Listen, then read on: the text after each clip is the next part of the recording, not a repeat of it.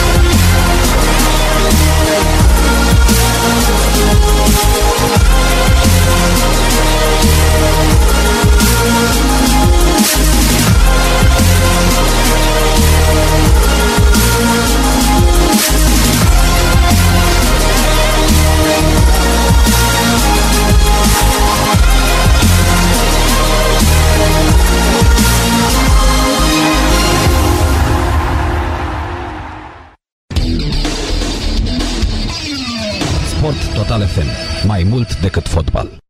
Fluier final cu Narcis Drejan la Sport Total FM. Bună seara, Călin! Salut, bună seara!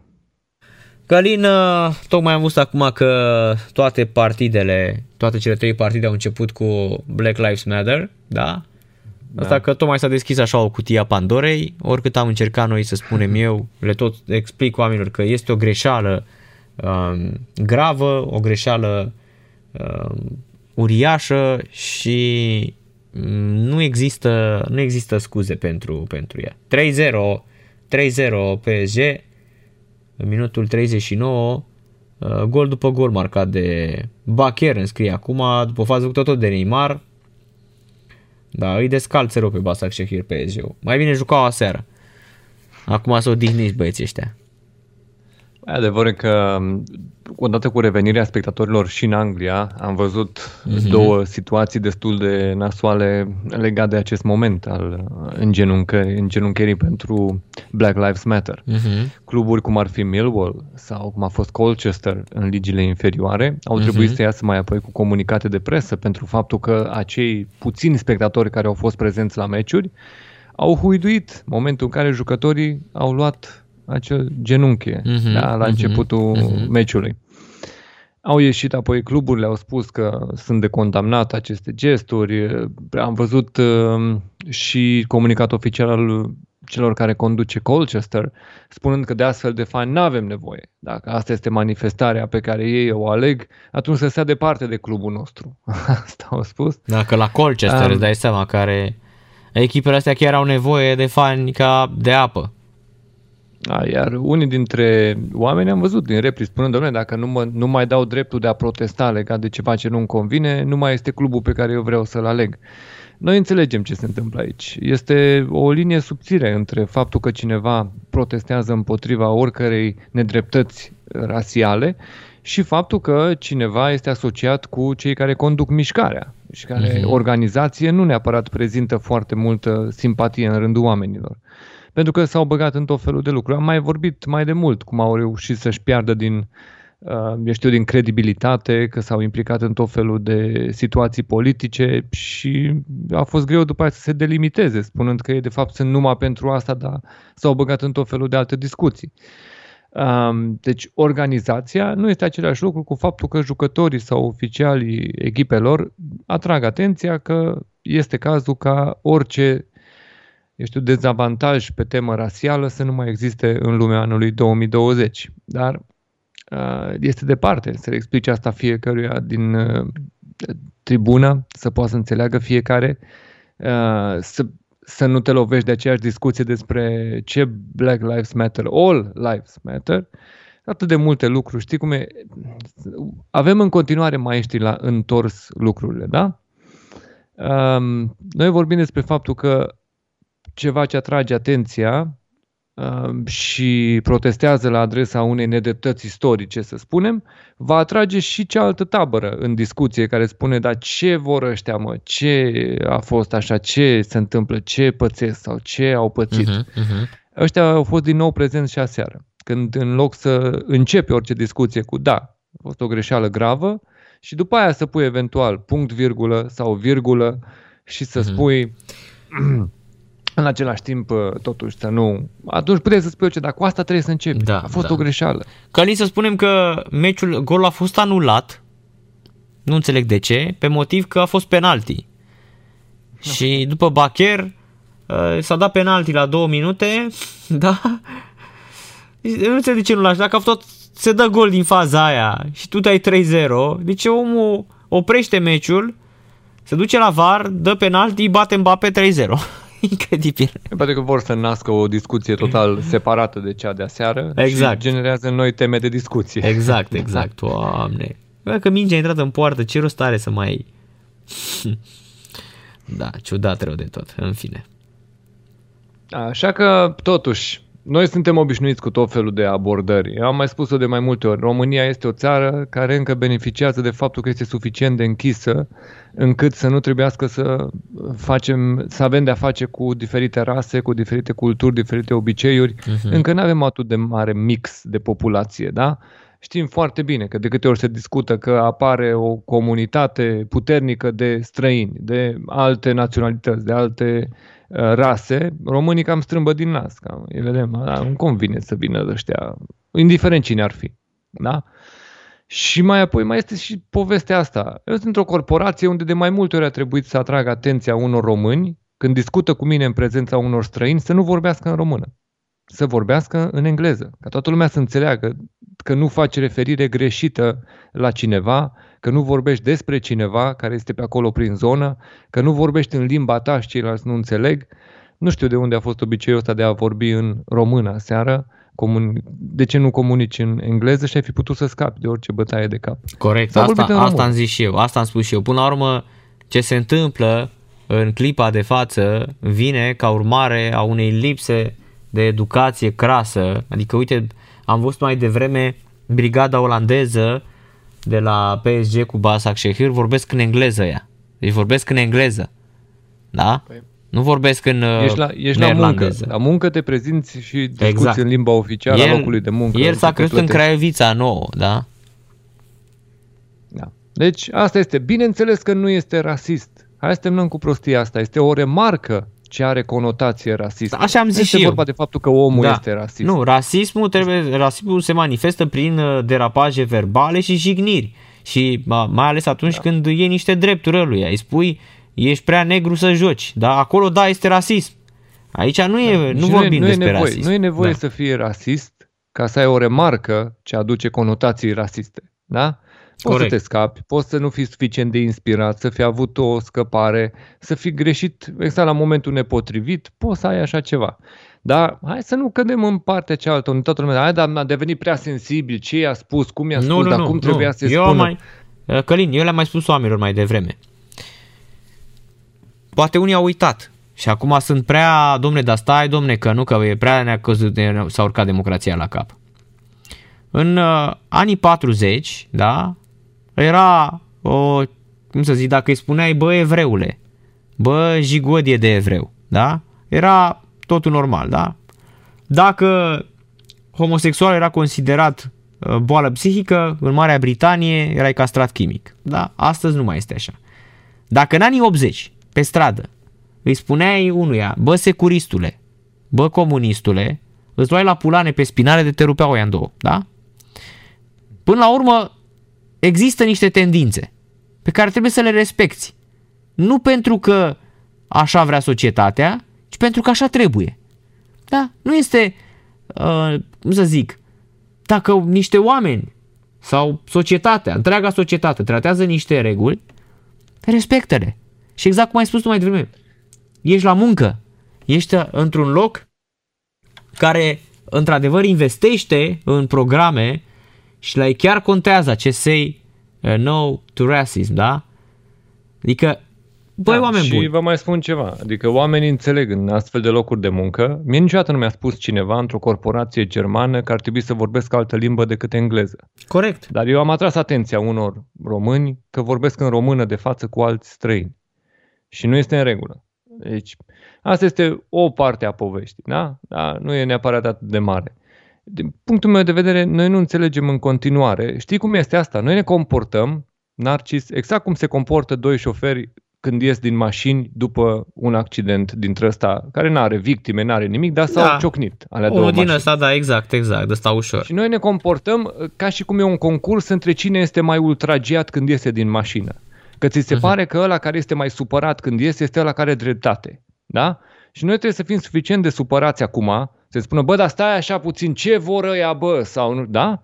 Așa trebuie să ieșim noi, cum iese ea din mașină, inclusiv ăla care a greșit, iese din mașină, ce a fost asta? Ce, ce, ce, ce, ce, așa cum e, dând din umeri, toți exagerând, care strigă mai tare, pare că are dreptate, știi? Suntem în punctul ăsta, da? În fine, nu trebuie să facem noi educație nimănui. Fraților, comportați-vă cum doriți, doar că țineți cont.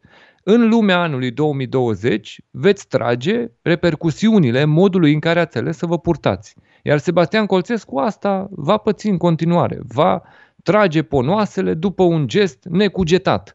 Orice vreți să spuneți, că va fi pedepsit pe nedrept.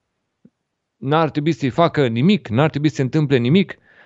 Ce se întâmplă? Că oamenii au exagerat. Niciodată nu ne-am pus în locul lor ca să știm exact cum trebuie să reacționeze, ce ar fi trebuit să spună sau să facă. Dar cu toții Corect. înțelegem că n-a fost un moment inspirat al lui Colțescu. A fost Hai să pornim de, total aici, de la o neinspirat. greșeală pe care trebuie să o recunoaștem. Bagă, bravo, corect. Asta este, a, a fost total neinspirat. Este o greșeală și de aici trebuie să plecăm, asta am spus și eu, nu să cădem în penibil să vorbim spre că i-am spus și lui Mihai Rus, că Mihai Rusu mă luase cu, începuse să mă ia cu Nagorno-Karabakh și cu pă, Curzii și cu nedreptățile lui Erdogan. Păi ce treaba olea cu ce se întâmplă la meciul ăsta de fotbal, da, până la urmă. Da. Că așa Nu am- sincer, așa sincer și în Iran ăia uh, uh, femeile sunt văzute ca ultimele uh, cârpe. Și acum ce trebuie să facem? Acum trebuie să intrăm pe teren și să spunem la fotbal feminin ne cerem scuze față de ce s-a întâmplat uh, um, în Lesotho, unde nu știu ce Da. trib li se smulge uh, clitorisul femeilor pentru a nu avea plăcere, domnule. Și nouă ne pare rău pentru chestia asta. Păi dar ce vină am eu că în țara aia se încalcă drepturile omului? Și ce legătură au cu un meci de fotbal până la urmă? Adică noi, noi avem chestia asta. Lasă, domne, că dar nouă când ne-au făcut ăia în 1925 țigani, cum a fost? Stai mă puțin că nu mai are legătură. da? Astea Asta, sunt... nu anulează, asta nu anulează greșeala pe care ai Corect, făcut-o. astea sunt foarte discuțiile, penibile, Discuțiile astea. se poartă rând pe rând. O Da, discuție da. este ce face Turcia și ce a făcut și cât de condamnabil sunt. Altă discuție este ce am făcut noi aseară. Deci, faptul că unii vor exploata acest moment pentru propria lor agendă este absolut evident. Adică inclusiv Erdogan, să știu, Turcia sau ce-o fi. Pot să facă asta. Dar noi am dat motivul să o facă. Noi de aici trebuie să pornim. De la faptul că muniție pentru un astfel de episod ne-am dat-o noi. Cu un moment de greșeală. Cu un moment în care s-a făcut o eroare. Și de asta zic că putem să înțelegem din ce cauză unii spun că s-a exagerat, s-a făcut. Fraților, voi, noi am crescut cu un fotbal în România în care s-a spus totul. Ăsta este fotbalul în care Gigi Becali spunea cuvântul negri și mai apoi se corecta și spunea, mă scuzați, negri de culoare. Negru de culoare, exact. da. Bă, fraților, deci hai să fim serioși, nu intervenea nimeni, nu corecta nimeni. Mm-hmm. Noi acum reacționăm aiurea pentru că ne dă peste mână UEFA sau ne dă conduita uh, UEFA. Dacă n-ar fi ieșit aia de pe teren, nu s-ar fi întâmplat nimic, nu? Da, Așa ar Corect. fi mulți, că uite, uite ce au pățit românii, uite aia a fost făcută așa, nouă ni s-a spus așa. Așa, și cine ne-a oprit pe noi să ieșim de pe teren? Cine ne-a oprit să nu participăm la competiție în semn de protest? Nimeni nu ne-a oprit, dar am ales să nu facem asta. Am participat chiar și așa, am mers Mhm. mai departe în competiție. N-am atras atenția că nu este normal ceea ce se întâmplă prin neparticipare. Ăștia au văzut momentul, au considerat că pot să facă asta și au făcut-o. Ceea ce înseamnă Corect. că ei au fost mai deștepți în metoda de protest pe care au ales-o. Corect, asta e. Repet, și eu am spus-o și sunt total de acord cu tine. Oameni buni, plecăm de la această discuție, de la greșeala pe care a făcut-o uh, omul ăsta. Că este lost in translation, că și tu dacă te duceai în uh, Marea Britanie și îi spuneai uh, soției uh, pe un tor mai aprins, lasă că fac eu aia, da? Eu, englezii întorceau toți capetele, se uitau, erai pe uh, Tamisa, da? Da. Erai acolo pe Deci, Stanford vezi, Bridge Este și ei foarte îți spuneau, bun se exemplu. uitau la tine și spuneau, ia uite-l pe ăsta cum vorbește cu nevasta. Tocmai că trebuie să ești- eviți, că tu știi că fuck you este, uh, fuck you este exact fuck you, da? Cum spune uh, chiar uh, britanicul ăla, fuck you mada, știi? E același lucru. Și el zice, uite mă cum vorbește ăsta cu nevasta, că îi zice lui nevasta să-i o tragă pe stradă. Da, băi, e foarte bun exemplu tău, pentru că în momentul în care am ajuns în Anglia, chiar remarcam faptul că, bă, trebuie să fiu atent, stai puțin, că ceva ce în România se putea spune aici nu este ok neapărat să spui. Aduți Și aminte în la România Burnley, puteai să Burn... spui, nu pentru că, Că ții minte nu când pentru a că râs când România aveau era mai laba, ok. aveau laba pe, pe, pe tricou, sigur. Burnley. Ții minte că am, am vorbit aici la radio. Burnley sau Brentford, Da. nu mai știu, Burnley cred că. Și au, Da, cred că a fost Burnley Burnley și-au schimbat la un moment sau dacă... Aston Villa, nu mai Nu, știu. nu, Dar Burnley, Burnley, a fost. Burnley, sigur. Burnley Da. că aveau uh, o firmă din asta de prin China de pariuri și era laba. Și au, ziarele din Anglia au scos subiecte întregi, domne, că în România e termenul popular de masturbare. Și au râs pe tema asta. Pentru că în Anglia lucrează foarte mulți români. Și evident că un român i-a tras atenția unul și a zis, "Ah, uite, pe 11 la bari, e la bagii aia, care pe, pe teren sunt 11 la bagii. Știi? Deci, nu, de asta spun că noi nu prea înțelegem că în funcție de mediul în care te exprimi, poți să ai rezultate diferite ale conversațiilor pe care le porți, da? În funcție de cum te exprimi, răspunzi pentru ceea ce ai spus, pentru ceea ce ai făcut. Dar în cazul ăsta este foarte simplu. Ai, te-ai prezentat la locul de muncă și ai vorbit în limba natală în loc să vorbești în limba oficială a angajatorului da, tău. Da, da. Da, Dacă exact, o făceai, exact cum, exact n-ai fi cum te pățit întreabă, vine șeful tău într-o corporație engleză, da? Vine șeful și îi spune uh, Your deadline is today at 5 o'clock. Și tu îi spui, lasă-mă că fac eu. Ce, zi- ce ai zis, mă? Știi? Deci tu îi răspunzi în română. De la, sau cu bombăni. Lasă-mă că fac eu. Când mă vedea Lasă, eu bă. cea, ceafa. Fac eu. A, fac, me, fac me? You want to fuck me, ha? Știi? Și gata. Ai pus-o. Exact Da. asta este. Asta a, a făcut și Colțescu. Da, deci, încă o dată mai spunem, da? Nu este, o să ne spunem, dar ce m-a omorât pe cineva, a făcut ceva, toate argumentele astea sunt valabile, este ok. Doar că trebuie să înțelegeți ce înseamnă diferența. Asta la noi nu prea se pricepe, pentru că la noi e, nu prea ne-am lovit de publicitate negativă. Nu prea se înțelege la noi cât de grav este să o pățești din punctul ăsta de vedere. Pentru că la noi nu prea funcționează principiile astea, da? Publicitatea negativă n-a făcut pe nimeni să nu mai cumpere de undeva, să, să se încoloneze toți, gata, nu mai facem business cu ea. E, afară există boicotul ăsta, poate să apară destul de frecvent în momentul în care se întâmplă lucruri nefericite din punct de vedere al reprezentării. Discurs, acțiune, fapte, Dumnezeu știe, poți să pățești orice. Deci, funcționăm în niște medii în care dacă ne prezentăm cu oameni care nu sunt pregătiți pentru a funcționa în afara propriului mediu, ne putem face de minune. Și aseară a fost un astfel de episod. Ne-am făcut de minune. Exact. Dar atât. Nimeni n-a spus românii sunt rasiști. Toți. Da? Uh-huh. Nimeni n-a spus Colțescu este un rasist. Toată lumea a spus că remarca pe care el a făcut-o a avut conotație rasistă. Uh-huh. Și cu asta nu poate nimeni să contrazică lucrurile astea. A fost o exprimare nefericită pe care dacă îl întreb și pe el, va trebui să ți-o recunoască, să-ți spună da, a fost o greșeală.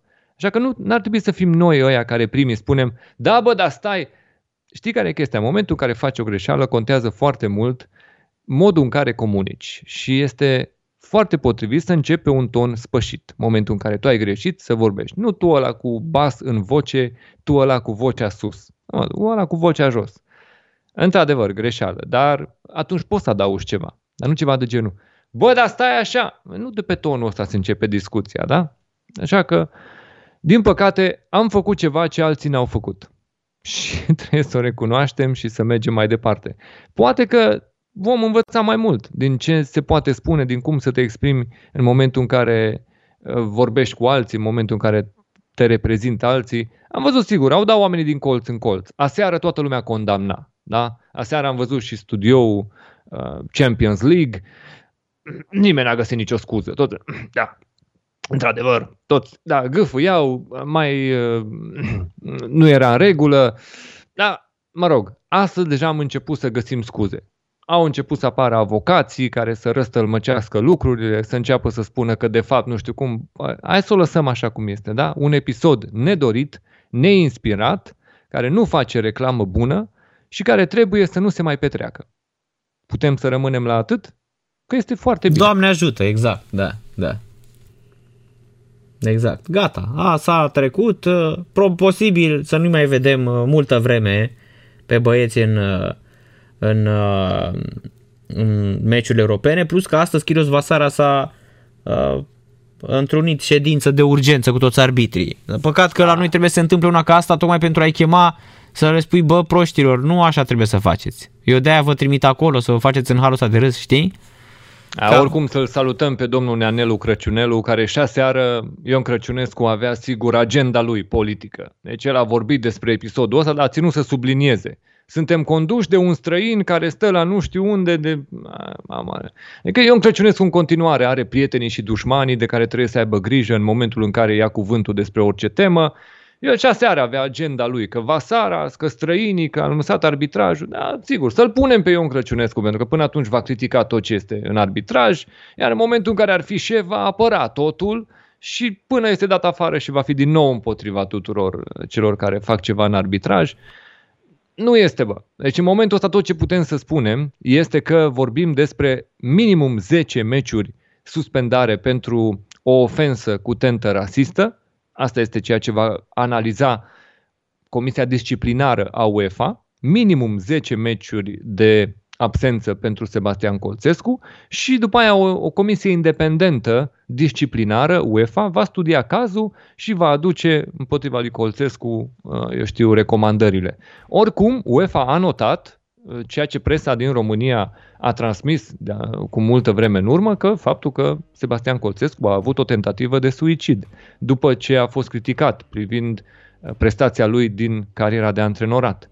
Și da, va avea, să vedem, va ține cont de aspectele astea în momentul în care îl va judeca pe Colțescu. Așa că, ce să vă, să-i vedem, să-i vedem ce decizie vor lua, dar vă dați seama că uh-huh nu este o situație în care să fie confortabil să fie niciun oficial român în momentul de față care, eu știu, care se prezintă în arbitraj după un episod de genul ăsta. Da, gândește că eu am fost acolo, Cărin. Eu am fost uh, deasupra etajului 1 de unde voia să arunce Colțescu. Mm. Uh, eu am zis că este primul om care a încercat să se arunce de la, de la parter și uh, vreau să spun că urla, hai să, mă, să pun pe seama vârstei atunci când era tânăr, dar era, atenție, era arbitru de Liga 1 și urla ca uh, deci venisem acolo toată presa. Eu eram la ProSport, eram corespondent la București mm.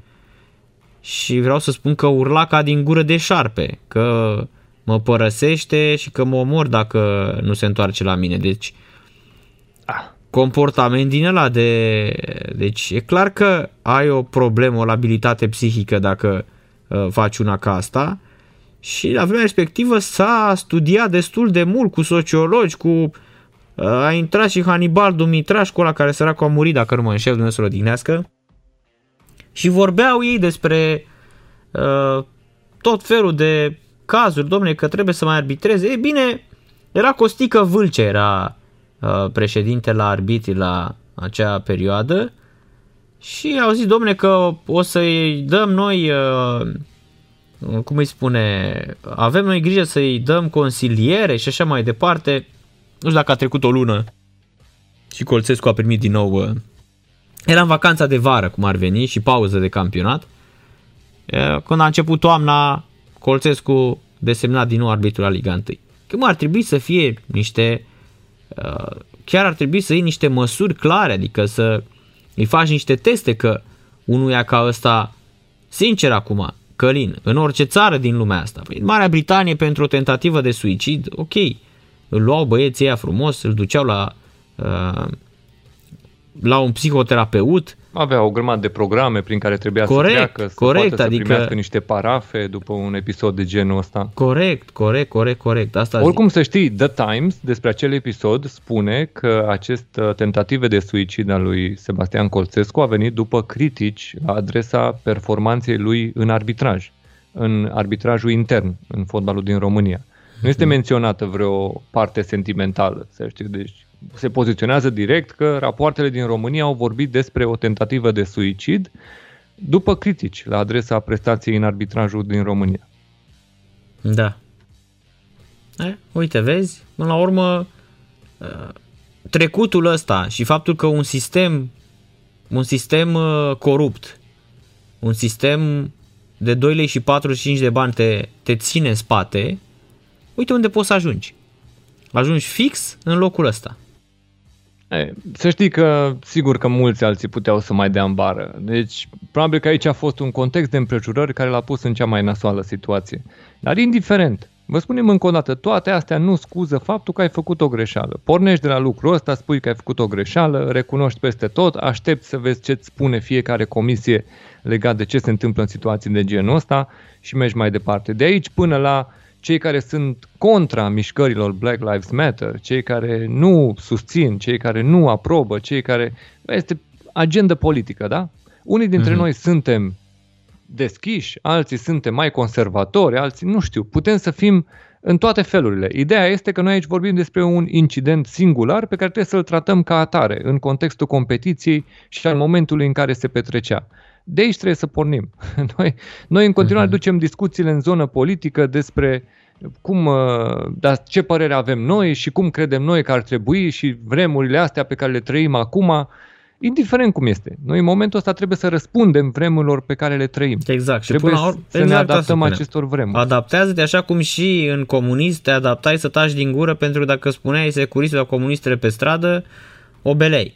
Știi?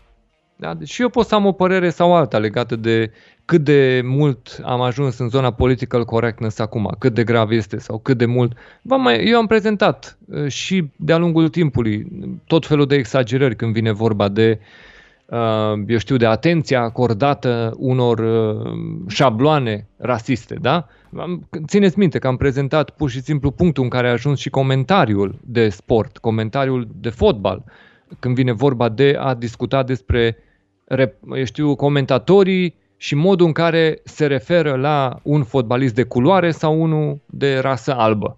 Și de acolo au venit studii care le-au spus oamenilor că altfel vorbesc comentatorii despre un fotbalist de culoare decât uh, despre un fotbalist de rasă albă, adică pe ăla albul spun cerebral, pe ăla de culoare îl fac că nu are inteligență, că este fizic foarte bine, dar uh, des- pe asta pun accentul. Deci au apărut niște lucruri care, bineînțeles, au mers foarte mult în zona de a da combustibil pentru cei care consideră că este foarte exagerat ce se întâmplă. Bă, da, putem să, putem să stăm și să ne mirăm de punctul în care a ajuns lumea, dar cu siguranță nu avem voie să fim împotriva regulilor vremii.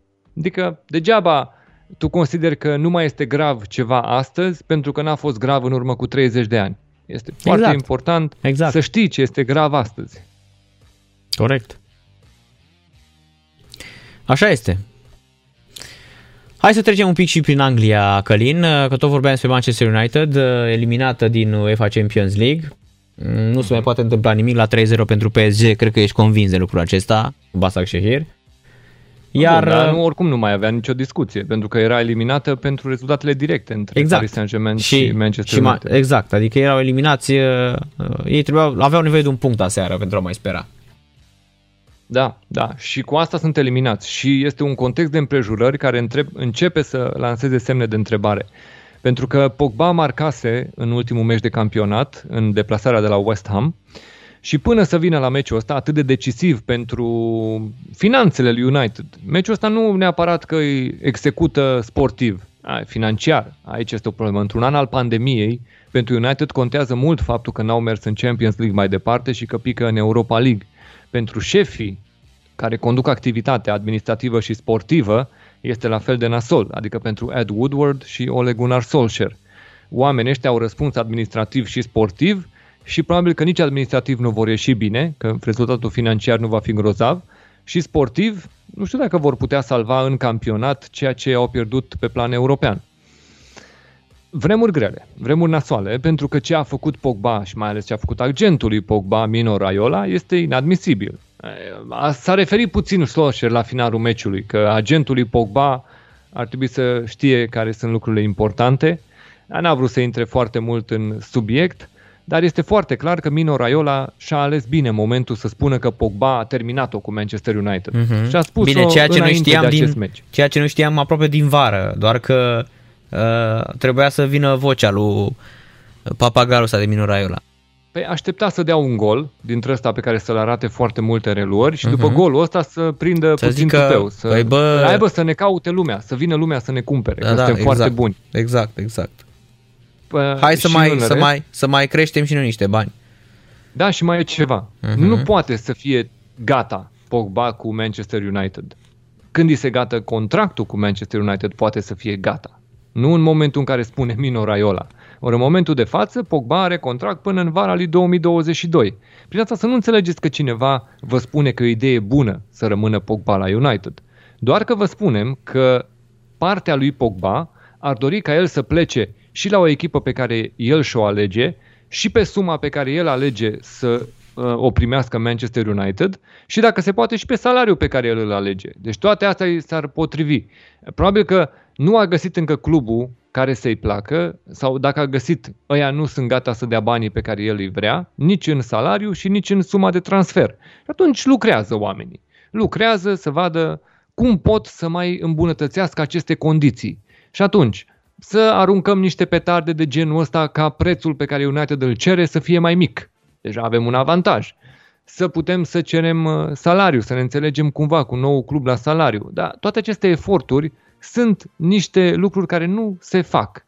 Și în relația cu Manchester United, foarte probabil Mino Raiola a cam terminat-o. Uh, Nu știu ce înseamnă pentru jucătorii pe care Raiola îi administrează, unul dintre ei fiind Erling Haaland, asta este un mare semn de întrebare, un jucător pe care United îl vrea, este sub contract cu Mino Raiola. Dar cum naiba a pus mâna pe el? Păi, știi cum uh, îi găsește pe ăștia? Uite, Lingard a fost, de exemplu, la Raiola, până acum, de curând, până când s-a hotărât să renunțe la Raiola, că a înțeles cât de supărat este United pentru faptul că el, când sunt atât de certați ăștia, el îi îl alege agent pe Mino Raiola. Oamenii îl aleg pentru că s- sunt convinși că vor ajunge la cluburi mari dacă au un astfel de agent. Că, într-adevăr, nu este cel mai curat tip, nu este cel mai elegant, dar te duce la cluburi mari. Mhm. 4-0 PSG, Neymar. Ia atent că s-a supărat ăsta. E bine, asta e ca și cum ne mai supărăm noi prin amicale cu Republica Moldova sau așa ceva. Deci, Da. Sau nu, cu este un Belarus, meci da. care nu mai contează, da. da. Nu, și revenind, aici vorbim despre faptul că îi a- aleg un astfel de agent jucătorii pentru că îi duce la cluburi mari și pentru că le aduce salarii mari. Asta este ceea ce, cu asta îi duce cu vorba pe toți. Uite ce, ag- uite ce jucători am, uite-l pe ăla ce salariu i-am găsit, uite-l la ce echipă l-am dus, uite-l pe ăla cât de bine a ajuns, uite, cu exemple de genul ăsta vin. Și atunci toți se lasă purtați de vânt, în grija lui, a, cum o să facă, o să vedem. În orice caz, cu Mino Raiola nu este niciodată viață ușoară, nici pentru jucător, nici pentru clubul care semnează cu el. Este genul de om care dacă semnezi un contract pe 5 ani cu el, vine jucătorul, asta a fost cazul lui Pogba, da? Tactica lui este în felul următor. Semnezi pe 5 ani. Un an de zile ai liniște. De fapt, tu în realitate semnezi pe un singur an. Doar în primul an te lasă în pace. În al doilea vine și te întreabă. Bun, deci nu semnăm și noi o prelungire? Păi ce prelungire? Că mai avem încă 3 ani jumate de contract. Mhm. Păi da, dar putem să semnăm un nou contract pe 5 ani. Sau ce, nu vă convine jucătorul? Nu vreți să-l aveți încă 5 ani? De ce nu ați vrea să-l asigurați pe încă 2 ani? Că s-au dus 2 ani. Nu-l vreți încă o dată? Ori la tactici de genul ăsta, Real Madrid a zis da la Cristiano Ronaldo, mereu îi dădeau încă 2 ani când treceau 2 ani. Uh, La Messi funcționa la fel, îi dădeau încă ani în plus în momentul în care mai treceau niște ani. De fapt, toate aceste reînnoiri de contracte, ce înseamnă? Este o mărire de salariu. Și pentru fiecare agent înseamnă o, un comision de câte ori se semnează un nou contract. Și lui Raiola nu-i convine dacă tu după 2 ani îi spui, păi stai că mai am 3 ani de contract. E și ce? Nu vrei să-i mărești la asta salariu, a? Uh-huh. Nu vrei să plătești un comision pentru faptul că l-ai garanta încă 5 ani. Păi asta e să vezi tu cum o să înceapă ăsta să nu mai semneze nimic cu tine și să plece în scurt timp. O să-l pierdeți. Cum să-l pierd dacă mai am 3 ani de contract? Las că o să vezi, las că o să vezi, o să vezi. Și începe jucătorul să nu mai joace, începe să accidenteze, începe să-ți bage strâmbe în vestiar, începe să-ți creeze tot felul de situații și după încă un an te rogi tu să plece. Este situația uh-huh. lui Pogba. După al treilea an de contract, nu mai știau cum să se gândească cum pleacă, dar cine vine cu o ofertă? Că ei ar fi vrut să îl dea să-și recupereze banii pe care i-au dat. E, așteaptă să vină cineva cu banii aia. Da. Pentru că jucătorul ăla între timp n-a mai jucat, nu este bine văzut, nu și-a făcut o reclamă extraordinară și tu ești patronul, tu ești deținătorul unui jucător care nu mai are o valoare vandabilă la fel de bună ca în momentul în care tu l-ai cumpărat. De ce? Pentru că după 2 ani n-ai mai vrut să-i spui da lui Mino Raiola. Când el ți-a spus, acum trebuie să-mi spui da. Dacă răspunsul este nu, o să avem viață grea. Și cazul lui Pogba este un caz de viață grea cu un jucător al lui Mino Raiola. Da, el, el așa este de, de mult timp, uh, Călin. Gândește că noi de vreo 2 ani vorbim despre, despre uh, probleme pe care le face Pogba. Da, bineînțeles. Da. Deci Pogba se dorește de multă vreme plecat. United tot ce își dorește este să vină o ofertă bună pentru el și această ofertă nu vine. Pentru că tocmai acum, nu știu cum va pleca Pogba. Pentru că toate cluburile mari discută despre pierde, despre cât de mulți bani uh, nu-și mai permit. Toată lumea vorbește despre reduceri de cheltuieli în perioada asta, salarii de care ar vrea să scape. Uh, nimeni nu va aduce la bord un salariu mare dintre cei care le pasă, într-adevăr, de finanțe. Adică el ar putea să meargă numai în zone dintre astea unde nu contează finanțele. Adică Paris Saint-Germain, Manchester City, unde, a, bă, lasă, nu contează nimic, să vină, noi plătim noi salariul, nu nimic. Dar orice alte cluburi acum au dificultăți financiare. Este cazul lui Barcelona, știu, Real Madrid vorbește despre dificultăți, uh, Juventus are dificultăți, eu știu, toată lumea vorbește despre momentul nepotrivit de a aduce jucători pe salarii mari. Așa că nu este o piață bună pentru Pogba. De aia forțează și Raiola, pentru că, din ce se știe, 15 milioane de euro este minimul pe an cu care trebuie să discuți cu Pogba. Asta știți ce înseamnă, da? 300 de mii de euro pe lună. El are cam atâta pe la United, are vreo 280 de mii de lire, deci acolo, la 300 de mii de lire. Dar uite unde a ajuns Pogba să, să se gândească doar oare cât mai pot să obțin în plus față de cât am obținut de la United. Pentru că el deja are bani ăștia aici. El ar fi vrut 500. De aici pune discuția. Pentru că la un an jumate după ce a fost luat Pogba, a venit Alexis Sanchez pe 500 de mii. De la Arsenal la Manchester United. Pe Pogba ce, nu l-a interesat. Ce țeapă a fost? Da, nu l-a interesat pe Pogba faptul că ăla a primit 500 de mii pentru că venea gratis, doar la un schimb cu Mictarian, țineți minte, da? A venit Alexis Sanchez, nu s-a dat bani pe el, a plecat dincolo Henrik Mictarian. Ei bine, Pogba n-a ținut cont de faptul că um, îi se dă mai mult pentru că nu trebuie să dai sumă de transfer pe el. Nu, el a zis, bă, eu de ce sunt la 300 de mii și el e la 500 de mii? Nu mi se pare normal.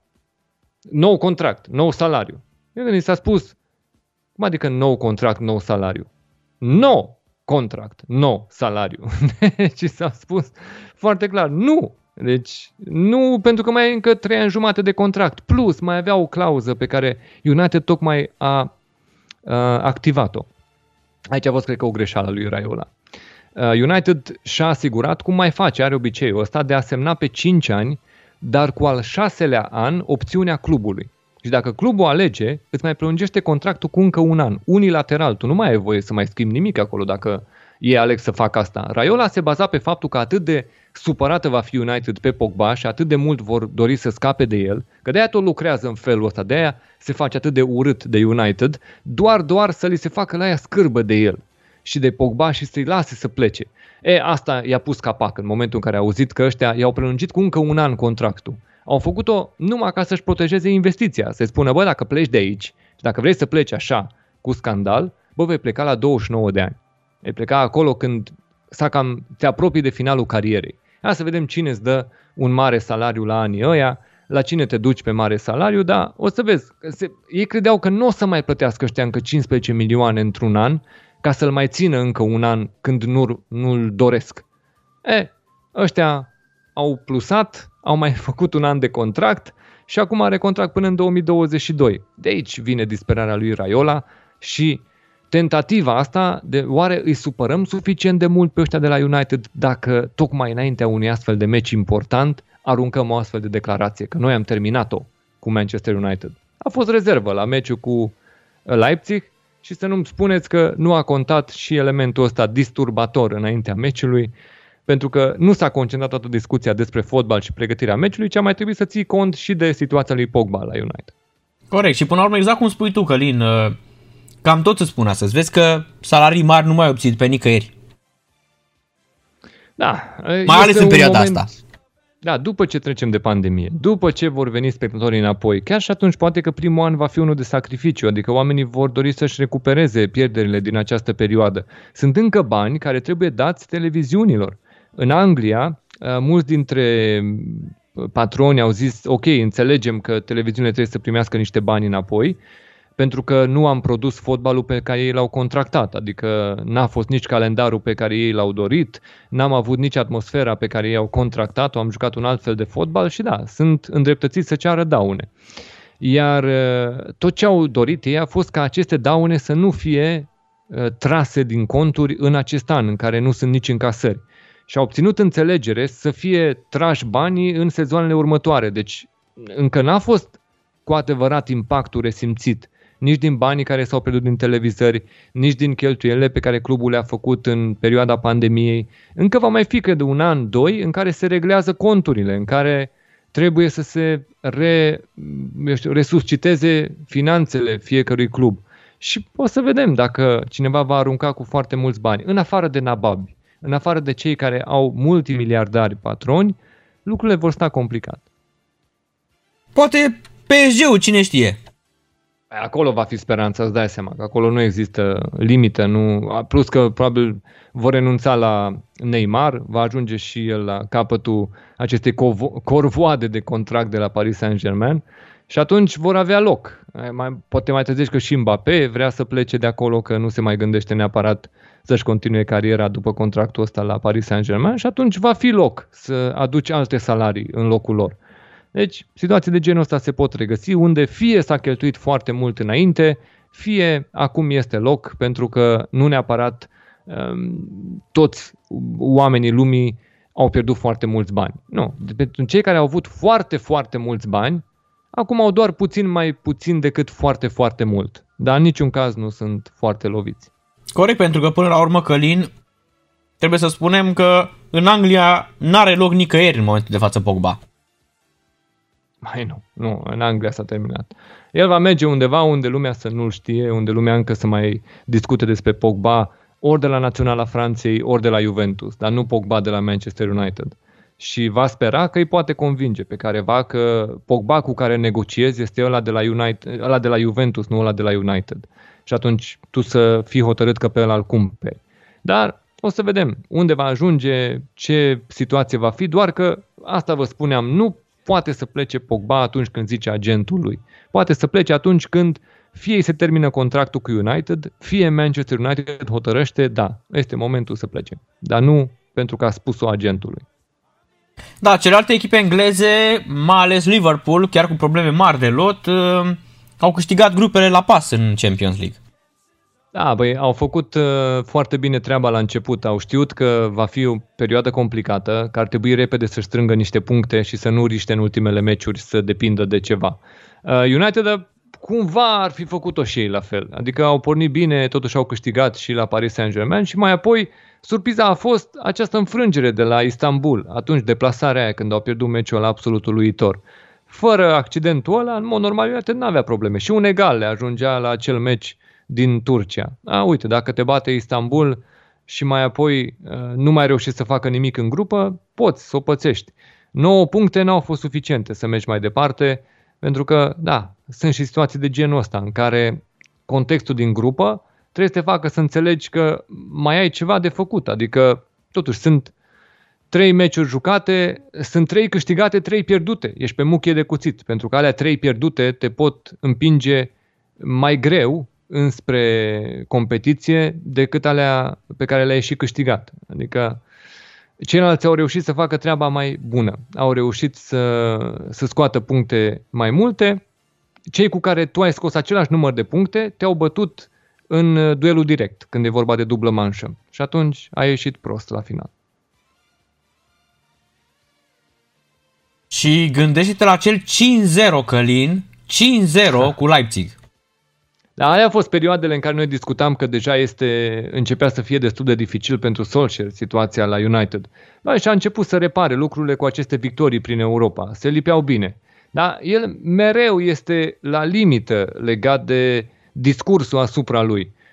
A, începe prost în campionat, a, mai apoi scoate niște victorii, dar după ce este condus în meciuri, adică ies câteva rezultate și acum este acolo în parte de sus a clasamentului, dar a început să dea rateuri în Europa. Adică niciodată nu-i merge bine, constant. Undeva tot dă rateuri, nu poate să ducă ambele situații și da, este de urmărit ce se întâmplă la United. Pentru că, pentru mine, clubul Manchester United a început să-și propună prea puțin pentru ceea ce reprezintă el în fotbalul mondial. Și este o un topogan periculos pe care s-a plasat și Arsenal într-o perioadă cu Arsene Wenger, când începuseră să spună că locul 4 este un trofeu, că mergem în Champions League. Ei argumentau pentru faptul că aveau un nou stadion pe care trebuiau să-l plătească și plăteau din încasările din Champions League. Era foarte important să meargă în Champions League în fiecare an. Și Arsene Wenger reușea să facă asta.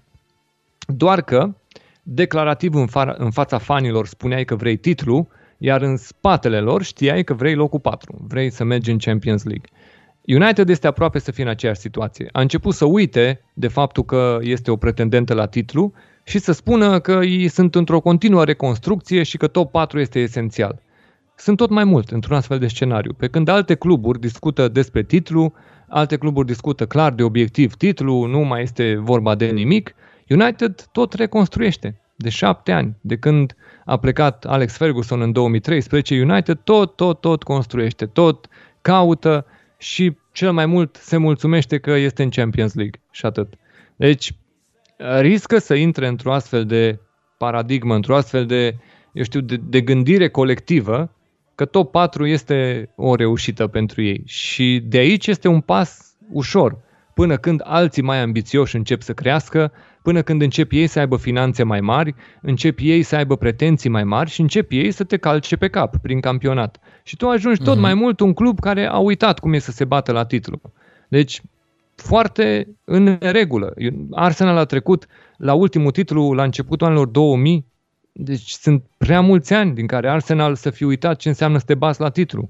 United are alte finanțe, alte resurse dar este aceeași situație pe care o avea Arsenal undeva în acei ani 2000, când au trecut de pe Highbury pe Emirates, uh, s-au scuzat pe faptul că au avut nevoie de această investiție, dar scurt și cu timpul tot mai mult trecând, au început să fie mai departe de discuția de titlu. Doar întâmplătorii ai mai văzut prin discuția despre titlu în anii uh, recenți.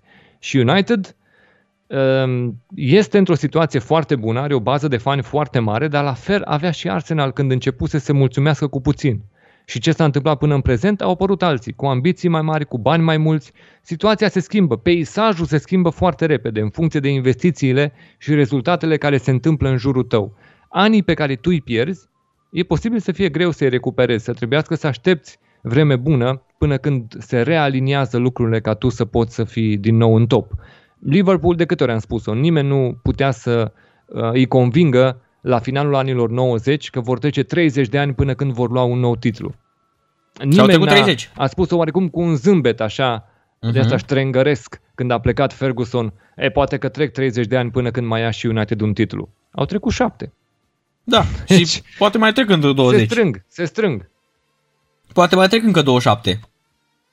Deci, anii trec destul de repede, sezoanele se risipesc destul de repede și un club nu-și poate permite să bată pasul pe loc sau să fie mereu cu un pas în spatele altora care încep să domine campionatul. Pentru că acele echipe care încep să domine încep să atragă mai mulți bani, încep să aibă mai multă influență, încep să fie mai puternici decât varianta lor cu care te băteai când tu încă mai câștigai.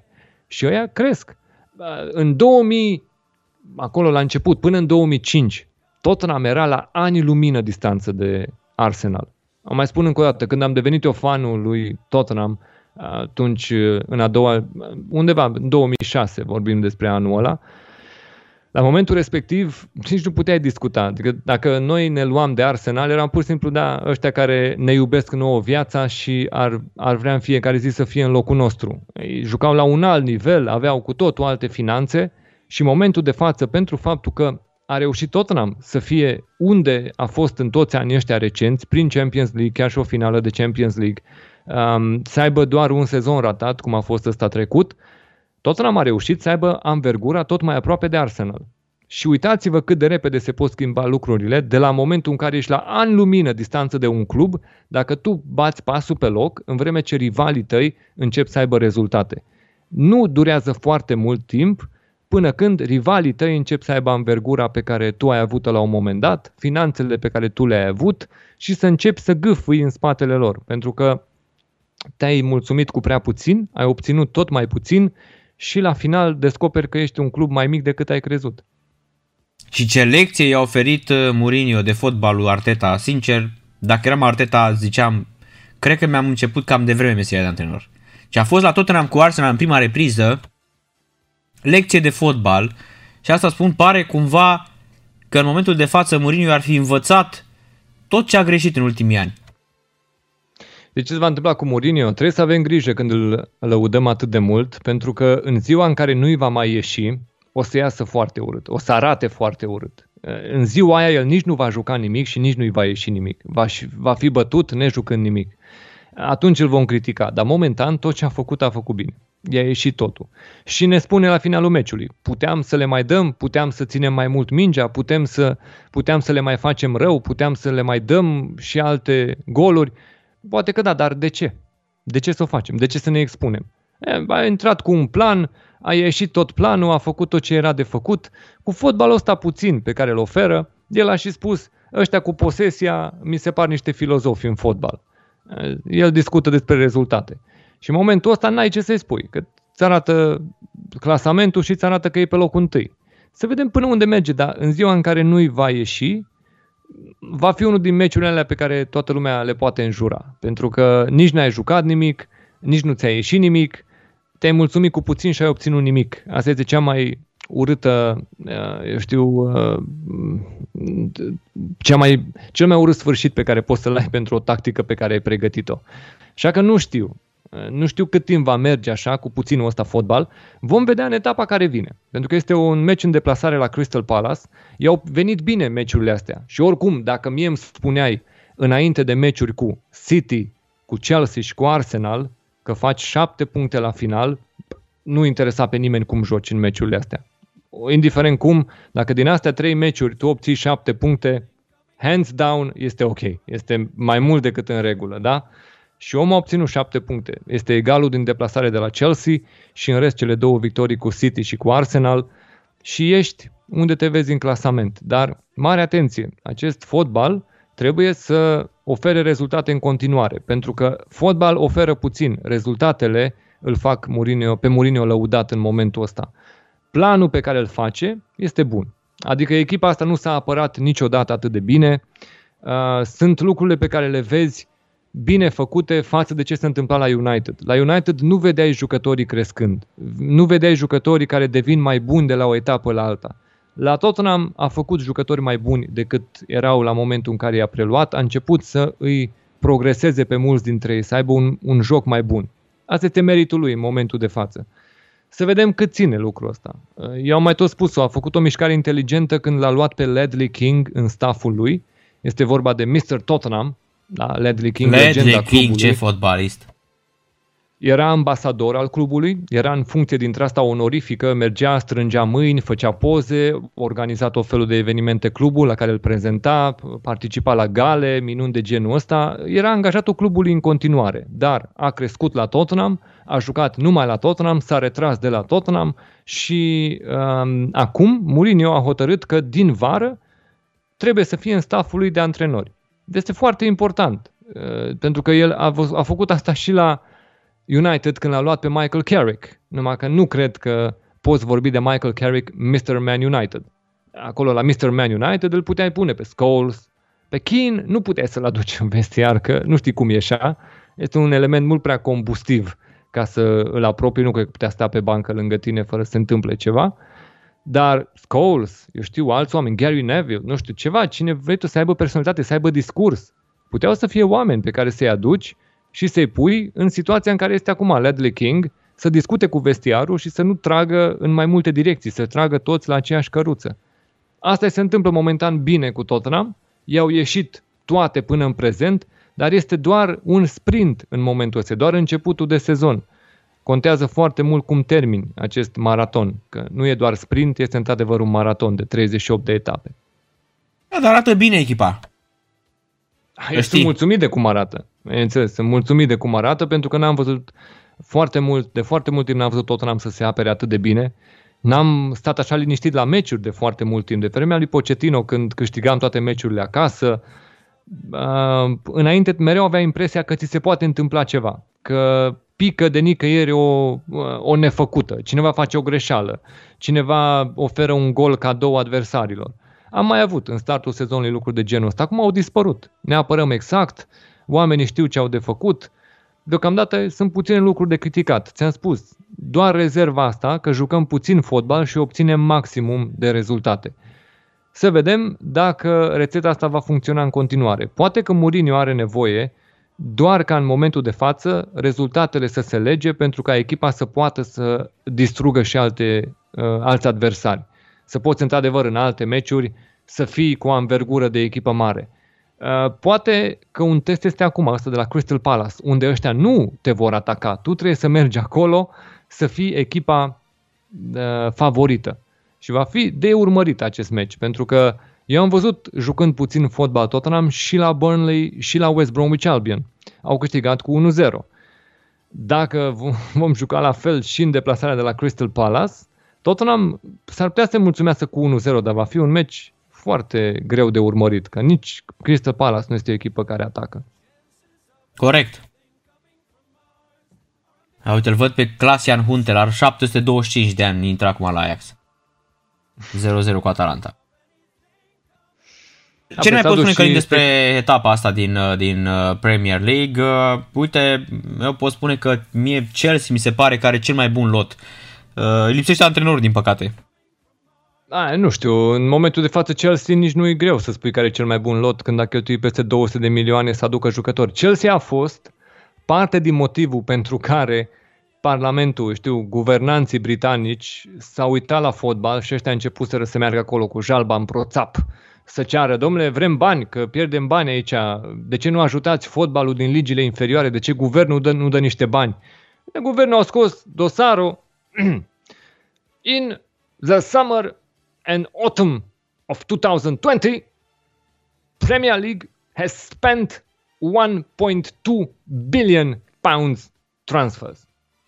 Deci, în perioada asta dintre sezoane, asta scurtă care a fost între sezonul trecut și ăsta de acum, Premier League a cheltuit 1,2 miliarde de lire sterline pe transferuri. Și guvernanții au întrebat de câți bani au nevoie ligile inferioare să supraviețuiască? Păi vreo 200 de milioane.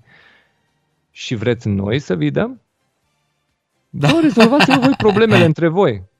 Da. Voi aveți acolo, bă, o uzină de bani care a cheltuit într-o lună de transferuri 1 miliard 200. Dați-vă, bă, 200 între voi, rezolvați-vă, bă, problemele între voi. Nu vi rușine să veniți să cereți tot la noi bani?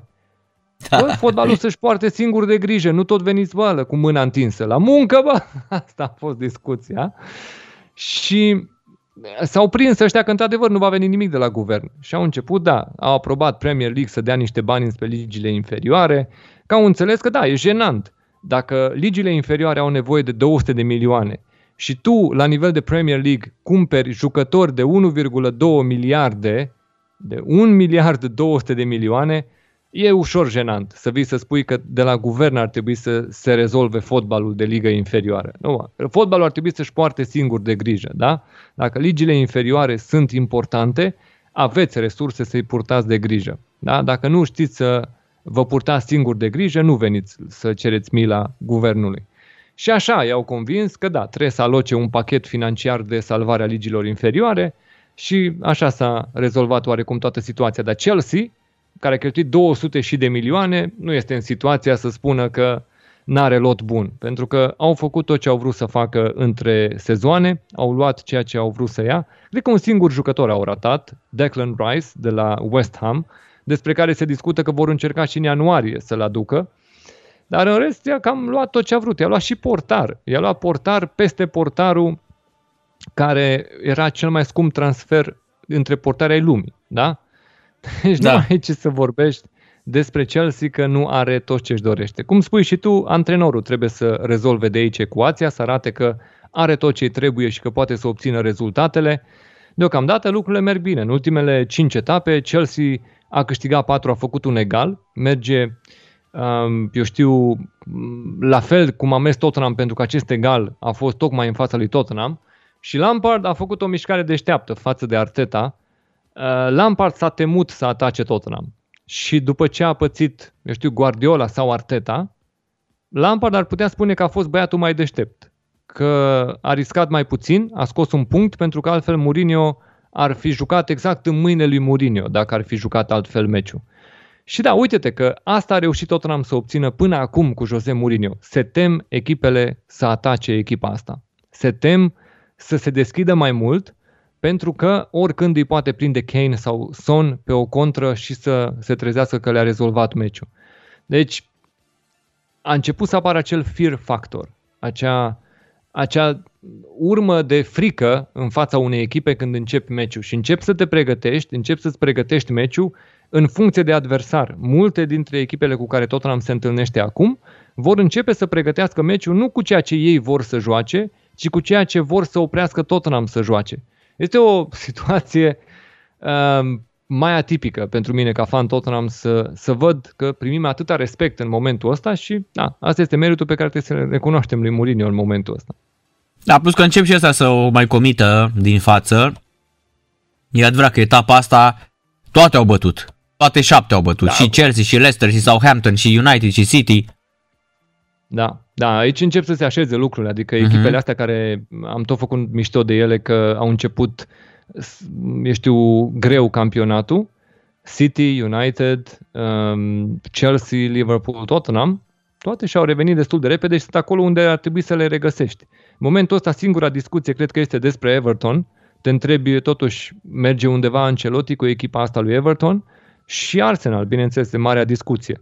Dar altfel, surprizele, cred că surpriza rămâne Southampton, pentru că în rest Leicester avea oricând resurse, te puteai gândi că Rodgers nu stă degeaba acolo, ci va încerca să facă o echipă și lucrurile nu mai arată atât de ciudat, cum au arătat cu vreo două, trei etape în urmă, că erau prea jos. United, City, uh, știai că ceva trebuie să se întâmple. Au venit câteva meciuri mai accesibile, United le-a câștigat pe multe din ele cu noroc. Adică ultimele trei um, 3-4 victorii chiar ale lui United sunt toate cu o doză bună de noroc. Adică la Everton au fost conduși și au revenit și a făcut Bruno Fernandes tot meciul. A fost câștigat meciul cu West Brom cu 1 la 0, dar a fost o întreagă poveste cu penaltiuri acolo. Unul neacordat pentru West Brom și unul acordat și repetat pentru Manchester United, pentru că n-a stat portarul pe linia porții, a scos primul penalti și după aia pe al doilea l-a, l-a marcat Bruno Fernandes când s-a re executat penaltiul.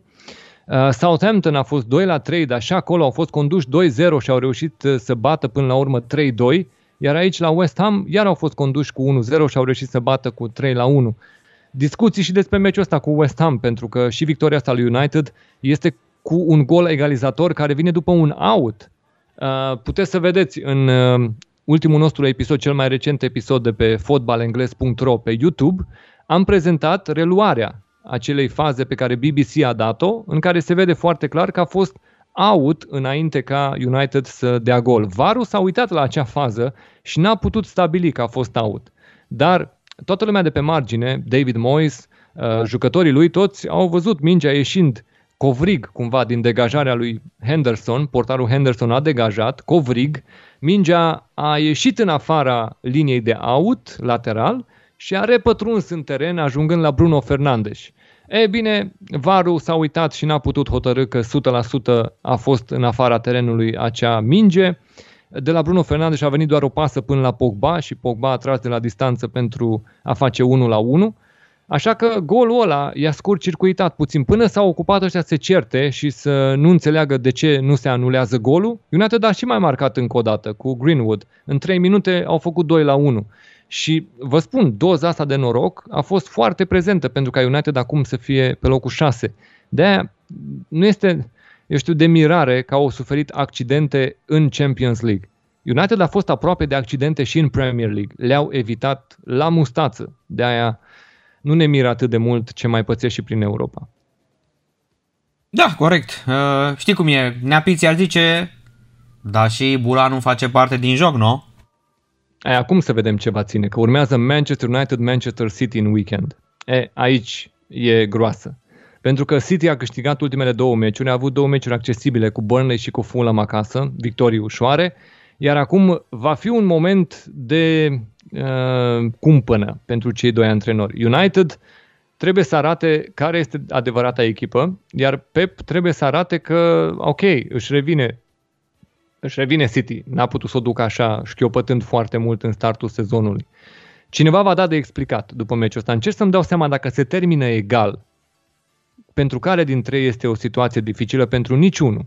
Adică dacă se termină egal, poate doar Pep este puțin mai frustrat, pentru că el nu se apropie de vârful clasamentului. Uh, dar în rest, da, cred că egalul puțin l-ar mai mulțumi pe Solskjaer, care ar arăta că nu pierde cu City, Uh, nu a fost călcat în picioare după meciul din Champions League, pe când victoriile de fiecare parte. United dacă va câștiga, va putea să-l mai țină la căldură puțin pe Solskjaer. Dacă va câștiga Guardiola, uh, acolo se va discuta foarte mult despre ce se întâmplă cu Solskjaer mai departe. Iar Pep, dacă ar pierde acest meci, nu știu, ar fi ciudat în momentul de față să-l piardă, dacă e să ne gândim la cum arată echipele, uh, dar dacă îl pierde, să zicem, Guardiola are un nou contract cu City, tocmai semnat, va folosi probabil scenariul ăsta pentru a cere bani și investiții în ianuarie să-și aducă jucători sau, eu știu, în vara viitoare să îi se dea un buget mare să poată reconstrui echipa. Guardiola, cu un nou contract tocmai semnat, va avea un sezon pe care, eu știu, va încerca, sigur, să ajungă cât mai sus, dar dacă nu va reuși, va putea să acceseze noi fonduri în vara următoare, ori în ianuarie, ori în vară. Și până acolo, United are situația mai dificilă, pentru că aici se discută despre poziția lui Solskjaer. Cât de bun este, cât de mur- multă încredere poți să ai în el, cât de mult poate să crească clubul. O să vedem, o să vedem. Meci foarte, foarte interesant ăsta. United cu City în weekend. Iar uh, în uh, subsol, Călin, lucrurile sunt tot mai clare. Uite-te și tu că astea nu reușesc să bată de nicio culoare. E din ce în ce mai grav pentru ele. Mă refer aici la Burnley, West Brom, Sheffield United, Fulham, care pierd, pierd așa contactul. Um, ba chiar și Brighton o ia ușor, ușor în jos. Da, dintre astea eu zic că totuși Brighton joacă cel mai mult fotbal. Pe când astea alte patru pare că tot ce vor urmări până la final de sezon va fi care sunt alea trei de sub noi. Trebuie să bage trei da. echipe sub ei. Deci, nu, nu cred că se vor mai preocupa foarte mult de alte aspecte decât ăsta. Băi, și dacă pierdem tot până la final, trebuie ca și ceilalți trei să piardă. Cazul lui Fulham acum. Fulham ar uh, accepta să piardă poate toate meciurile dacă și ceilalți le pierd. Sigur că vor mai avea meciuri unii contra altora. Alea trebuie să le gestioneze dar pare că deja s-au înscris într-o astfel de cursă care sunt ăia trei pe care îi băgăm sub noi. Și atunci o să vedem pe cine găsesc. În momentul de față, Fulham și-a găsit trei echipe. Burnley, West Brom și Sheffield United. Sunt fericiți. Dar peste o săptămână, poate că Burnley este pe 17 și a băgat pe ceilalți trei pe locuri retrogradabile. Deci asta va fi cursa. Fotbalul lor este mic, puțin și uh, deloc atrăgător. Adică uh, dintre ăștia, nu știu, îți arată câteva momente de inspirație. Eu știu, Fulham, Burnley are câte un moment în care zice, da, mă, o echipă solidă, în sfârșit s-a organizat, s-a așezat. West Brom mai are din când în când câte o apărare bună. Sheffield United pare că este echipa care și când ați, ai spune că și-a mai revenit puțin, că în sfârșit face un meci mai bun, nici atunci nu scoate puncte. E și în meciul ăsta, au pierdut în minutul 90 un punct pe care puteau să-l scoată. Greu, greu și începe să se bată cu istoria Sheffield United. Încep să te uiți la statistici. Bă, s-a mai salvat vreo echipă după ce a făcut un singur punct după 11 etape? E greu. nu prea găsești. Și Sheffield United va trebui acum să se lupte și cu istoria, să vadă dacă poate să-și revină de acolo. Singurul lor avantaj este că deși au jucat 11 meciuri și au un singur punct, sunt la doar 6 puncte de primul loc neretrogradabil. Pentru că sunt ceilalți trei la fel de slabi. West Brom, Burnley și Fulham. Da, asta e că anul ăsta pare să avem niște echipe mai slabe ca niciodată în uh, Premier League, astea 3-4. Da, bine, Fulham are bani. Asta e singura diferență uh-huh. dintre astea patru. Fulham are bani și și-a ales strategia de aducere jucători după cum și-au ales ei. În fine, n-au dus lipsă de fonduri. Ceilalți trei, Burnley, West Brom, Sheffield United, au cârpit cu ce s-a putut. Și e posibil să fie ajuns la punctul în care n-a mai fost suficient cât s-a cărpit. Pentru că și Sheffield United a mers uh, pe ideea sezonului trecut. Am promovat, am făcut un sezon foarte bun, ne vom descurca și în sezonul următor. Pariurile lor, Sheffield United, unele dintre ele au fost scumpe și riscante și nu prea au arătat foarte multe rezultate. Adică pentru sezonul ăsta nu vorbim despre ceva mai mare decât Ryan Brewster, adus de la Liverpool, 20 de milioane. În momentul ăsta nici măcar nu poate să fie titular. Deci au investit în eventual în viitor. Dar în rest, echipa asta cu cine? Cu Oliver Burke, care nu reușește să marcheze, cu, eu știu, cu Brewster, care a fost adus și vă spuneam, nu pot, nu pot să-l forțez titular în momentul de față. În rest, Ethan Ampadu, Uh, Max Lowe, ăștia sunt oamenii care au fost aduși în segmentul defensiv și Sheffield United nu arată deloc grozav. Adică sunt totuși investiții uh, care nu cresc nivelul echipei și cu absențele pe care le-au mai strâns de-a lungul uh, începutului de sezon, le-au picat niște jucători esențiali din sezonul trecut, au început să meargă prost, au continuat să meargă prost și sunt acolo cu un punct. Să vedem dacă vor reuși ceva să resusciteze. Deci Uh, norocul lor este, cum v-am spus, că nu sunt departe. Nu este departe salvarea. Momentan este la doar 6 puncte, ceea ce înseamnă două victorii, două meciuri bune să faci, să obții două victorii și să vezi ce poți să faci mai departe. Meciurile pentru Sheffield United sunt acum Southampton în deplasare, apoi Manchester United acasă, apoi Brighton în deplasare, Everton acasă și Burnley în deplasare. Astea sunt până la finalul anului. În ziua de anul nou, pe acolo, prin zona aia 1-2 ianuarie, va mai juca la Crystal Palace în deplasare. Totuși, este o singură echipă din Big Six cu care se întâlnesc în următoarele șase etape. Manchester United pe teren propriu. În rest, sunt meciuri cu echipe care sunt în afara tradiționalului top 6. Doar Everton, să zici că mai bate pe la porțile astea în momentul ăsta. Sheffield United aici trebuie să se concentreze ceva să obțină în perioada asta de meciuri. Și să vedem ce le va ieși. Da, în schimb, uh, am mai spus, pe mine mă, mă surprinde iarăși cum uh, arată Vila, care tot pierde, a avut un început fantastic și 5 uh, victorii, nu 4 victorii consecutive și apoi a urmat 4 înfrângeri în 5 meciuri. Da, bun, dar Vila n-a jucat în ultima etapă și deja a ajuns la două meciuri uh-huh. restante. Ei n-au jucat uh-huh. nici în prima etapă, nefiind da. programați, pentru că uh, echipele din Manchester au avut liber cu, eu știu, cu campania aia mai lungă din cupele europene. Uh, Aston Villa n-a jucat în prima etapă și acum n-a jucat nici în ultima, pentru că meciul cu Newcastle a fost amânat din cauza focarului COVID de la Newcastle. Urmăresc într-una știri să văd dacă aflăm ceva nou despre situația de la Newcastle. Este în dubiu meciul lor din weekendul ăsta cu West Bromwich Albion.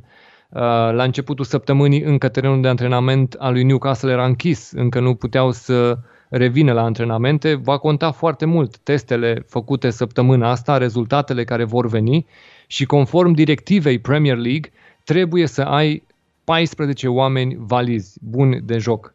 Adică 11 titulari plus 3 rezerve. Dacă ai 14 oameni, poți fi programat.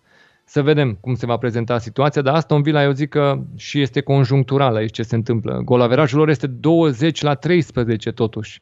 Adică stau foarte bine la golaveraj uh, și au două meciuri restante cu care, gândește, o singură victorie iar pune la egalitate de puncte cu Manchester City și deja altfel am discutat despre sezonul lui Aston Villa. Să vedem, să vedem, pentru că ar fi fost meciul cu Newcastle acasă, pe care dacă l-ar fi câștigat, cum ziceam, este la egalitate de puncte cu Manchester City. Nu este un sezon atât de slab, este doar unul fluctuant, pentru că bat Liverpool, pierd cu echipe mai mici, nu știi exact ce să spui despre Aston Villa, dar cred că un lucru putem spune totuși, că probabil că nu vor mai ajunge să aibă griji cu retrogradarea. Măcar atât este un, un avans față de anul trecut, este un pas în față față de anul trecut, când uh, au trebuit să stea până la ultimele etape să se salveze de retrogradare. Anul ăsta cel puțin au făcut um, avansul ăsta, au reușit să facă pasul ăsta puțin mai înainte și să nu îi te gândești la ei în zona retrogradării. Da, ai văzut că ăia de la Reading au început să tot bată prin Champion și mai au puțin și fac, uh, își fac puncte să scape de retrogradare. Da, să ne, da, asta este, da, aici ai dreptate. Eventual să scape de retrogradare, dar să nu discutăm despre altceva. Reading este un foc de paie. Acolo sunt echipe cu ambiții foarte mari, cu loturi foarte bune, care vor, se vor așeza foarte bine în Championship. Adică, pentru mine, eu cred că discutăm despre echipele retrogradate, care au ambiții să poată să revină, Bournemouth, Norwich și Watford. În momentul ăsta sunt chiar primele trei echipe, cele trei care au retrogradat. Spre deosebire de alți ani, când echipele retrogradate intrau într-un dezastru total și regăseai pe undeva pe la mijlocul clasamentului, ba unele chiar retrogradau imediat ce picau un championship, ei bine, ăștia trei pare că o duc bine. Și dintre cei trei care au picat anul trecut, Bournemouth, Norwich, Watford, aș zice că la Bournemouth este cel mai mare semn de întrebare, pentru că ei nu mai au antrenorul de anul trecut și au numit asistentul acestuia, adică Jason Tyndale l-a înlocuit pe Eddie Howe. Să vedem dacă asistentul lui, secundul lui, poate să ducă sezonul. Momentan este pe locul întâi. Dar Norwich și Watford pare că au argumente mai bune pentru că Norwich are același antrenor, Daniel Farke, care i-a mai promovat odată în urmă cu două sezoane, iar Watford uh, are lotul foarte bun, are lot care probabil că este mai bun decât ce au putut să joace în ultimele etape ale sezonului trecut, pentru că mulți jucători lipseau accidentați. Watford are lot. Așa că ăștia trei sunt foarte puternici pentru lupta la promovare. Pe lângă ei, mai discutăm despre Brentford, la care tot atrag eu atenția, că acolo este un, uh, o filosofie total diferită a abordării fotbalului și cu rezultate momentan. Brentford va fi o echipă pe care o să vedeți în lupta pentru promovare, chiar dacă va sfârși poate pe locuri de playoff, dar dacă ajunge chiar pe una din locurile direct promovabile, să nu vă mire. Brentford acum este pe 7. În rest, Swansea are argumente bune, în sfârșit pare că și-au legat situația la club după câțiva ani în Championship în care a fost de rută totală. Stoke City poate să aibă în sfârșit un sezon mai reușit, după ani întregi de pierderi în Championship, nereușind să repromoveze după ce au stat aici atât de jos. Și cam astea sunt băieții mari despre care vorbim. Eu cred că în zona asta discutăm despre băieții care au șanse. Bournemouth, Norwich, Watford, Swansea, Stoke, Brentford. Știu, astea șase echipe le-aș spune eu că sunt pentru promovare. Că ar putea să apară surprize în fiecare an, se întâmplă surprize în Championship. Dar Reading este un foc de paie și eu cred că se va stinge, cum spui și tu, să fie bucuroși că ar putea să nu fie în zona retrogradării și să aibă un sezon liniștit, dar nu cred că se gândesc la mai mult de atât. Corect. Apropo, presa din Scoția tot vorbește despre faptul că Dan Petrescu ar putea să-l înlocuiască pe Neil Lennon la, la Celtic Glasgow. Crezi că o, un club cum este Celtic, cu Dan Petrescu, crezi că i-ar da așa o șansă importantă de a antrena în Premier League dacă dă bine la Celtic? A, bun, da, da, sigur, da. Deci dacă ar ajunge la Celtic să confirme, da. Este o rampă foarte bună de lansare. Sunt foarte mulți ochi ațintiți și pe Steven Gerrard. Să antreneze e, la aici Celtic. voiam să ajung. Aici voiam să ajung la, la Steven Gerrard care s-a dus la Glasgow.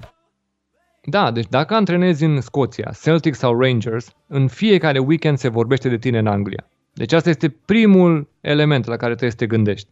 Dacă ești acolo și antrenezi la una din cele două echipe, în fiecare weekend, când se vorbește despre weekendul de fotbal, în Anglia se va menționa și ce au făcut Rangers și Celtic.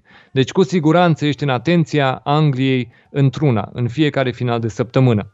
Cred că discuția este în momentul de față dacă noi credem că poate ajunge la Celtic. Să vedem dacă, dacă ar putea să ajungă acolo. Dar odată ajuns, ochii întregii Anglii va, și urechile vor fi inundate de, de prezența și eu știu, de, de lucrurile pe care le faci la Celtic.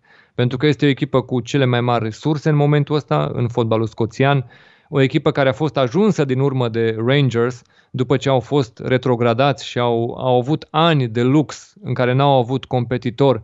Acolo Rogers și-a făcut o, o ucenicie foarte bună. S-a dus băia deștept, s-a dus când n-avea cu cine să se bată. I-a făcut pe aia de râs pe toți, a împachetat pe... N-avea cu nimeni cu cine să joace în, în Scoția în perioada lui Brandon Rogers Celtic, pentru că era în ligile inferioare Rangers. Și a semnat cu Leicester în momentul în care lucrurile deja începeau să se complice. A revenit Rangers, începea să fie o discuție mai complicată, s-a dus. Dar își făcuse, vezi, că își făcuse o firmă foarte bună prin rezultatele de la Celtic, încât să vină o ofertă de la Leicester. Așa că, da, foarte probabil că nu te ofertează uh, Manchester United, nu te ofertează Chelsea, nu te ofertează imediat dacă ai rezultate cu Celtic, dar te ofertează Crystal Palace, te ofertează eu știu, uh, West Ham te ofertează Southampton, poți să, vii, poți să fii ofertat de echipe de plan secund, de la care acolo să faci uh, ceva impresie în fondul englez și să intri în atenția echipelor de la vârf. Bine, Dan Petrescu la Chelsea are mai multe șanse pentru că e super iubit de fani. Da, da. Iar acum gândește că Rangers... Pentru șefi. Gândește că la Celtic e o situație diferită acum, că uh, Rangers are vreo 13-14 puncte peste Celtic, e neînvinsă și Celtic are bine cu două meciuri mai puține, dar uh, e o diferență foarte, foarte importantă și evident după toți anii ăștia în care Celtic n-a avut adversar, de 2-3 ani a revenit uh, Glasgow în prima ligă și uite-i. Și au făcut o echipă de neînvins, e neînvinsă Glasgow Rangers în, în campionatul Scoției. S-au culcat pe ureche Uh, Celtic în momentul în care au avut atâția ani fără concurent, au știut că pot să câștige campionatul și fără mare efort. Adevărata lor reușită a fost să iasă în Europa, să meargă prin grupele competițiilor europene și să mai adune bani. Uh-huh. Dar Celtic trebuie să se obișnuiască să revină în, în Champions League și noi ce am văzut? I-a eliminat CFR Cluj în exact. momentul în care s-au întâlnit pe drumul către Champions League. Exact. Atalanta este... marchează Călim într 85, 1-0, foarte fericit Gasperini. E 1-0 pentru Atalanta. Liverpool 13 puncte, Atalanta 11, Ajax 7 în Europa League Ajax. Gata. Da, așa că să mm, vedem. A egalat uh, Midtjylland 1-1 pe Liverpool. Mm, să vedem oricum ce, ce vorbeam, că ar fi un uh, loc de unde să poți să-ți faci lansarea spre fotbalul din Premier League. Dar primul pas trebuie să fie să te oferteze, să accepti, să mergi acolo și după aia mm. da. O să ne uităm și noi și englezi în fiecare weekend cu ce face Dan Petrescu dacă ajunge la Celtic. Iar legat de Chelsea, este foarte iubit de fani, este foarte iubit și nu este uitat nici până în prezent, dar n-a lucrat niciodată cu șefii de acum de la Chelsea. Adică ei nu i-au dat o șansă nici lui Gianfranco Zola. Adică dăm da. voie să cred că din generația lui Dan Petrescu la Chelsea, Zola este un nume mai mare decât Dan Petrescu și nu a primit vreo șansă să antreneze, doar ca antrenor secund a fost pe acolo prezent. Uh, n-a primit șansa de a prelua prima echipă. Iar Lampard are echipa asta pentru că se cunoaște cu șefii ăștia, adică a lucrat cu ei din cariera de jucător. Dan Petrescu este puțin mai departe de întâlnirile cu șefii de acum și ar trebui să impresioneze în fotbal pentru a obține argumente altele decât le are Lampard, având o relație directă cu oamenii ăștia. Uh-huh. Da, cred că este singurul antrenor uh, din România care ar putea să ajungă mai ușor în Anglia. Păi da, dar credem că a avut șanse și anii trecuți și lucrurile nu s-au așezat bine. Adică el a preferat mereu să meargă înspre est decât spre vest. Din păcate, da. Și da. O, ofertele pe care le-a acceptat au făcut să treacă ani. Probabil că au mm-hmm. venit banii, dar au trecut ani. Și da. Nu știu ce să zic. La un moment dat, dacă vrea să se apropie de fotbalul englez, trebuie să-și accepte o ofertă de undeva din zona engleză, chiar dacă nu este aia pe care și-o dorește. Probabil că dacă a avut și oferte de-a lungul anilor, au fost de la cluburi pe care le-a considerat prea mici, prea ok, cum să încep de acolo, de undeva trebuie să începi. Dacă vrei să te remarci, să poți să ajungi în fotbalul englez, dacă a renunțat și se mulțumește cu a antrena în continuare în competițiile în care a mai fost, Asta este, dar um, cred că cel mai vestic club al lui Dan Petrescu a fost um, Visla Cracovia. Da, nu? da, da, da. Acolo s-a oprit. Și n-a, n-a vrut, s-a dus tot spre est, până în China. și Cracovia a fost chiar la începutul carierei lui. Adică cred că a fost atunci după perioada aia cu Rapid, după ce a fost uh, antrenorul Rapid, cred că a ajuns pe la Wisla Cracovia. Uh-huh. Și Wisla oricum a intrat în vrie, după aia, vai mama lor, au ajuns acum. Legia Varșovia face acolo legea, da.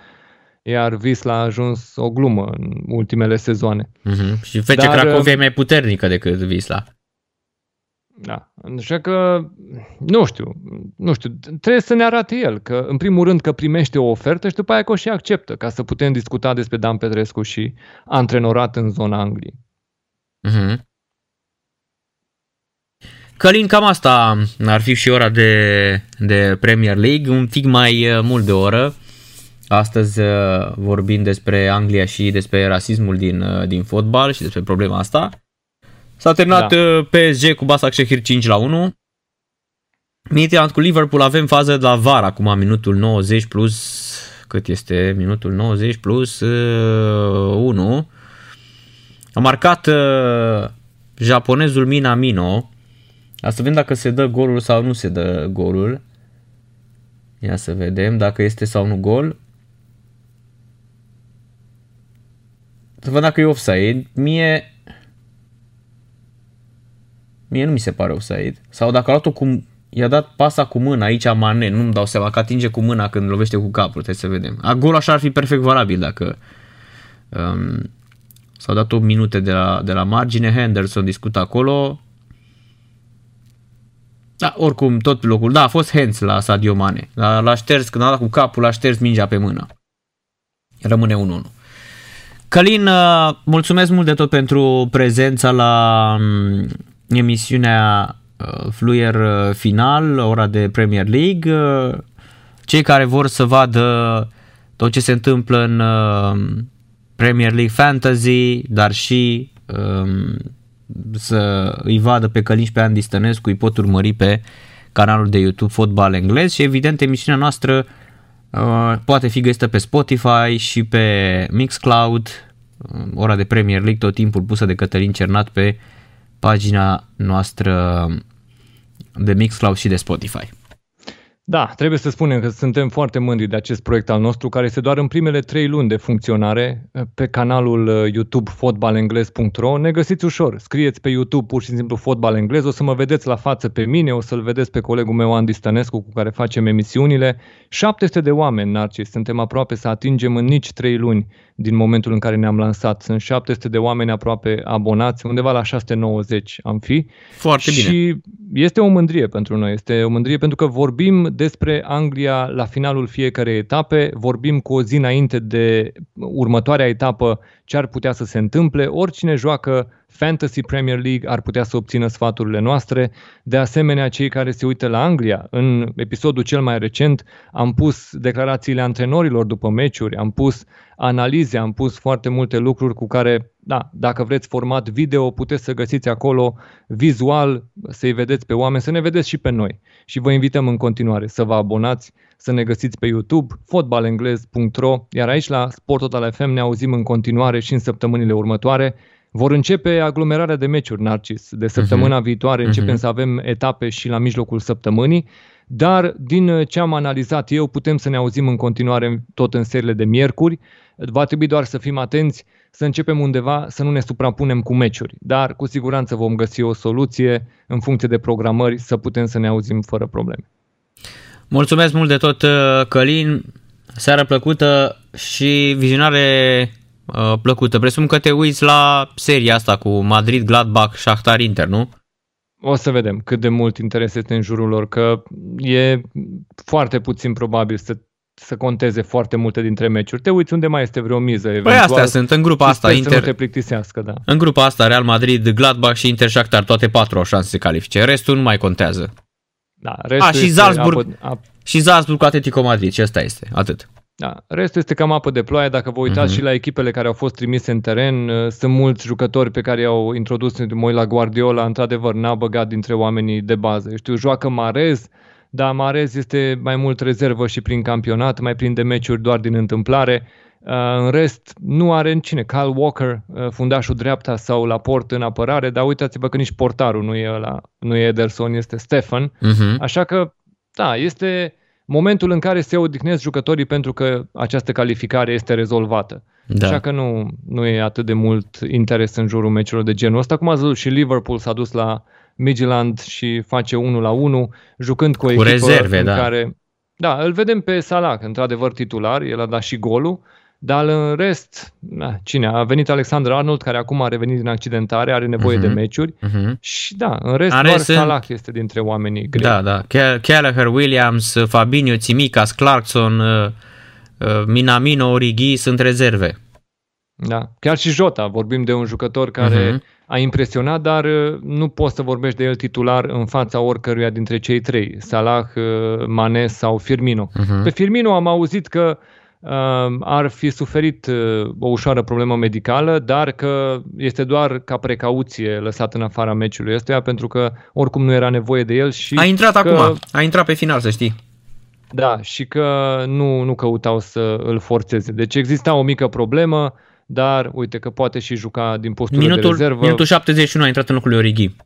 Da, va prinde 20 de minute, așa că inclusiv uh, această sperietură a fanilor că nu știu, ar putea lipsi, nu este neapărat uh, acoperită, nu are mari probleme uh, Firmino și etapa următoare pentru Liverpool este deplasare la Fulham, așa că Mhm. este un meci accesibil și pentru ei trebuie numai să fie atenți să nu cumva să pățească vreo surpriză cu echipa de la subsolul clasamentului. Da. Călin, mulțumesc mult de tot pentru prezență, seară plăcută, numai bine ne auzim. Seară bună, salutare! Călin Mateș, ora de Premier League, dragi radioascultători, se încheie aici. Noi ne continuăm uh, aventura în meciurile din UEFA Champions League. Fluier final cu Narcis Drejan la Sport Total FM. Sport Total FM. Mai mult decât fotbal.